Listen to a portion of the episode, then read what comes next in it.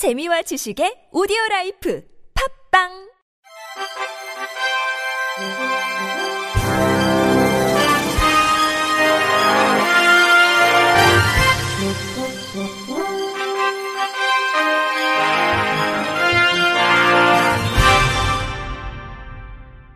청취자 여러분 안녕하십니까? 1월 31일 화요일 KBS 뉴스입니다. 오세훈 서울시장이 지하철 탑승 시위를 두고 갈등을 빚고 있는 전국 장애인 차별 철폐 연대에 대해 약자라고 생각하지 않는다며 지하철 운행이 지연되면서 피해를 보는 시민들이 약자라고 말했습니다. 오 시장은 어제 서울시청 본청에서 열린 신년 기자간담회에서 전장현에 대한 비판 수위를 한껏 끌어올렸습니다. 오 시장은 장애인이 약자인 것은 맞지만 전장현은 약자가 아니다. 이미 발생한 손해액에 대해 반드시 소송을 통해 손해배상을 받을 것이라며 기존의 강경 기조를 바꾸지 않겠다는 뜻을 내비쳤습니다. 다음 달 2일 예정된 면담 성격에 대해서도 전장현이 탈시설을 주장하며 시위를 한 것이 얼마나 부당한지 알리는 자리가 될 수 있기를 바란다고 언급하기도 했습니다. 전장현의 주요 요구사항에 대해서도 5분가량을 할애해 조목조목 반박했는데 장애인 이동권 보장 요구에 대해서는 해외 사례를 들어 런던과 뉴욕 지하철엔 승강기가 설치되지 않은 비율이 각각 69%와 71%인데 서울은 5% 정도에 불과하다며 결코 국제 기준에 비춰 낮은 수준이 아니라고 말했습니다. 지난해부터 전장현이 요구사항으로 앞세우고 있는 장애인 권리 예산은 사실상 탈시설 예산 요구라고 일축했는데 오 시장은 서울시는 10년 정도 탈시설 예산을 반영했고 정부가 편성해주길 바라는 탈시설 예산 증액을 요구하며 서울 지하철을 세우는 것은 모순된 시위 형태라고 했습니다. 국가인권위원회는 유엔 장애인 권리위원회의 국가 보고서 평가 내용을 쉽게 풀어 쓴 설명 자료 대한민국은 장애인의 권리, 장애인 권리 협약을 잘 지키기 위해 이렇게 바뀌어야 합니다를 발간했다고 밝혔습니다. 유엔 장애인 권리위원회는 한국 정부가 2019년 제출한 유엔 장애인 권리 협약 이행 현황 국가 보고서를 심의한 뒤 지난해 8월 최종 의견을 내놨습니다. 유엔은 한국 정부가 장애인의 건강 생명보험 가입을 보장하는 내용을 담은 협약 25조를 준수하기로 입장을 바꾸고 한국 수어와 점자법을 공식 언어, 글자로 인정하는 등의 노력을 기울인 점을 환영했습니다. 하지만 여전히 장애인 권리에 대한 인식이 부족하다며 공무원, 정치인, 교사, 판사, 기자, 여론 주도층을 대상으로 관련 교육이 필요하다고 짚었습니다. 아울러 장애인이 재난 재해로부터 보호받도록 하는 한편 후견 제도를 없애고 장애인 스스로의 결정을 존중하는 의사결정 지원 제도를 채택하라고 권고했습니다. 이번 설명 자료는 이러한 유엔의 평가 내용을 발달 장애인과 아동, 노인, 이주민 등이 쉽게 이해하도록 풀어 쓴 것입니다. 자료는 인권위 홈페이지나 인권도서관 홈페이지에서 내려받을 수 있습니다. 무소속 김웅걸 의원은 오늘 시각장애인용 점자 블록의 실효성을 확보하기 위한 보행 안전 및 편의 증진에 관한 법률 일부 개정안을 발의했습니다. 현행 보행안전 및 편의 증진에 관한 법률 시행 규칙에 따르면 시각장애인용 점자 블록은 노란색을 원칙으로 하고 있습니다. 그러나 현장에서는 시각장애인의 길 안내를 위한 점자 블록이 주변 보도 블록 또는 다른 시설물과 비슷한 색깔일 경우 혼동을 일으켜 시각장애인들의 안전을 위협하고 있다는 지적이 나옵니다. 이에 김홍걸 의원이 발의한 보행안전 및 편의 증진에 관한 법률 개정안에서는 현행법 시행규칙에서 규정하고 있는 점자블록의 설치 기준 등을 법률로 상향해 점자블록과 그 주변의 색상을 명확히 구별될 수 있도록 규정하는 내용을 담고 있습니다. 이번 개정안을 통해 시각장애인들의 보행 안전 및 생존권과 직결되는 물리적 이동권, 건축물에 대한 이용과 접근권 등을 촘촘하게 보장하게 될 것으로 기대한다고 김홍걸 의원은 전했습니다.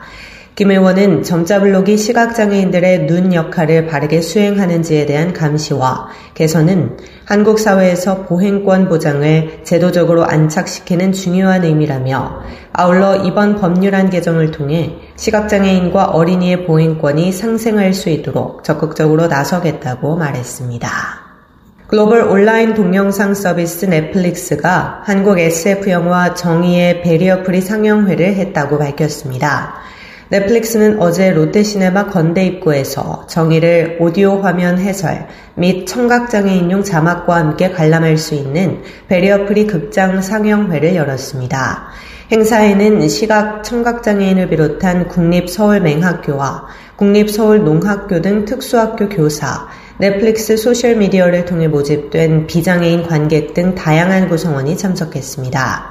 현장에서는 넷플릭스의 베리어 프리 기능 소개 공간을 운영해 베리어 프리 기능의 사용법 등을 조명했으며 상영 전에는 정이의 연상호 감독과 김현주, 류경수 배우의 무대 인사도 진행됐습니다. 이번 상영회를 위해 화면 해설 검수에 참여한 시각장애인 권순철 씨는 화면 해설 수요자의 의견이 적극적으로 반영된 뜻깊은 행사로 이번 베리어프리 상영회를 계기로 더욱 많은 분이 베리어프리 콘텐츠의 필요성에 공감할 수 있게 되기를 바란다고 소감을 밝혔습니다. 청각장애인용 자막을 검수한 청각장애인 최하늘 씨도 정의의 베리어 프리 기능은 영화에 대한 이해도를 높이는 것은 물론 섬세한 감정선도 고스란히 전달한다고 말했습니다. 넷플릭스 관계자는 넷플릭스가 전하는 엔터테인먼트의 즐거움과 특별함이 모두의 일상이 되도록 앞으로도 베리어 프리의 중요성과 가치를 전하며 지속적으로 발전해 나가겠다고 밝혔습니다. 사회적 약자인 취약계층의 문화 누림 기회를 증진하기 위해 정부가 2023년 통합 문화이용권 지원 인원을 263만 명에서 267만 명으로 4만 명 확대합니다. 또 이용권 형태로 지원하는 문화놀이 카드의 사용을 어려워하는 고령자와 장애인 등이 편리하게 이용할 수 있도록 찾아가는 문화 서비스, 큰 글씨 및 점자 홍보물 제작 등 맞춤형으로 이용 지원을 강화합니다. 문화체육관광부에 따르면 박보균 문체부 장관은 그동안 윤석열 정부의 깃발은 자유와 연대이고 연대의 한 축은 문화의 공정한 접근, 약자와의 동행이라며 문체부는 윤석열 정부의 장애인 약자 friendly 정책 기조를 강화하겠다고 강조해왔습니다. 문화누리 카드 지원 사업은 6세 이상 기초생활수급자, 법정 차상위 계층, 한부모 가족의 문화예술, 여행, 체육 활동을 지원하는 사업으로 교육급여의 경우 수급자로 선정된 초중고 학생 외에 나머지 국, 나머지 가구원도 통합 문화 이용권을 신청해 지원받을 수 있습니다. 올해는 총 2,983억 원을 투입해 2022년 대비 4만 명이 증가한 267만 명에게 연간 11만 원을 지원합니다. 문화놀이 카드는 전국 2만 7천여 개의 문화예술, 국내 여행, 체육 분야 가맹점에서 이용할 수 있으며 영화 관람료는 2,500원 할인, 도서 구매 시 10% 할인, 스포츠 관람료 40% 할인, 공연 전시 관람료, 약 악기 구입비, 숙박료, 놀이공원 입장권, 체육시설 이용료 및 스포츠용품 할인 등 다양한 혜택을 함께 제공합니다. 세계에서 가장 많은 구독자를 보유한 개인 유튜버 미스터 비스트가 시각장애인이거나 실명위기에 놓인 각국 사람들에게 세상의 빛을 선물했습니다. 지난 29일 CNN에 따르면 구독자 수 약 1억 3천만 명을 보유한 유튜브 채널 미스터 비스트의 운영자 지미 씨는 최근 비영리 단체 C 인터내셔널과 협업해 전 세계 시각장애인 천여 명의 안과 수술을 무료로 도왔습니다.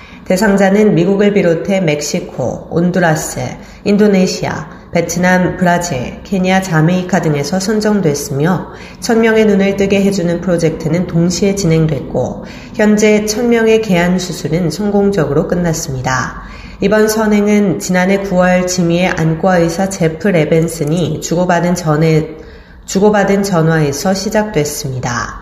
레벤스는 백내장으로 실명한 비보험 환자들을 돕는 시력을 선물합니다 프로젝트를 20여 년간 진행해온 인물로 이 사연을 알게 된 지미가 그에게 협업을 제안한 것이었습니다. 레벤스는 솔직히 미스터 비스트를 몰랐기 때문에 처음에는 전화를 끊을 뻔했다며 다행히 그러지 않아 이런 좋은 일을 할 수 있었다고 말했습니다. 지민은 치료 가능한 시각장애를 가진 사람 중 절반은 수술을 못 받고 있는 게 현실이라며 가능한 한 많은 분에게 도움을 주고 싶었다고 전했습니다. 한편 2012년부터 활동해온 유튜버 미스터 비스트는 2021년 누적 조회수 100억 회를 기록하며 한 해에 5,400만 달러를 벌어들이는 화제의 인물입니다. 끝으로 날씨입니다. 내일은 전국이 구름이 많다가 오전부터 차차 맑아지겠으며 새벽에 강원 내륙 산지 지역에서는 눈달림이 곳곳에 있겠습니다. 내일 아침 최저 기온은 영하 6도에서 영상 6도, 낮 최고 기온은 1도에서 12도가 되겠습니다.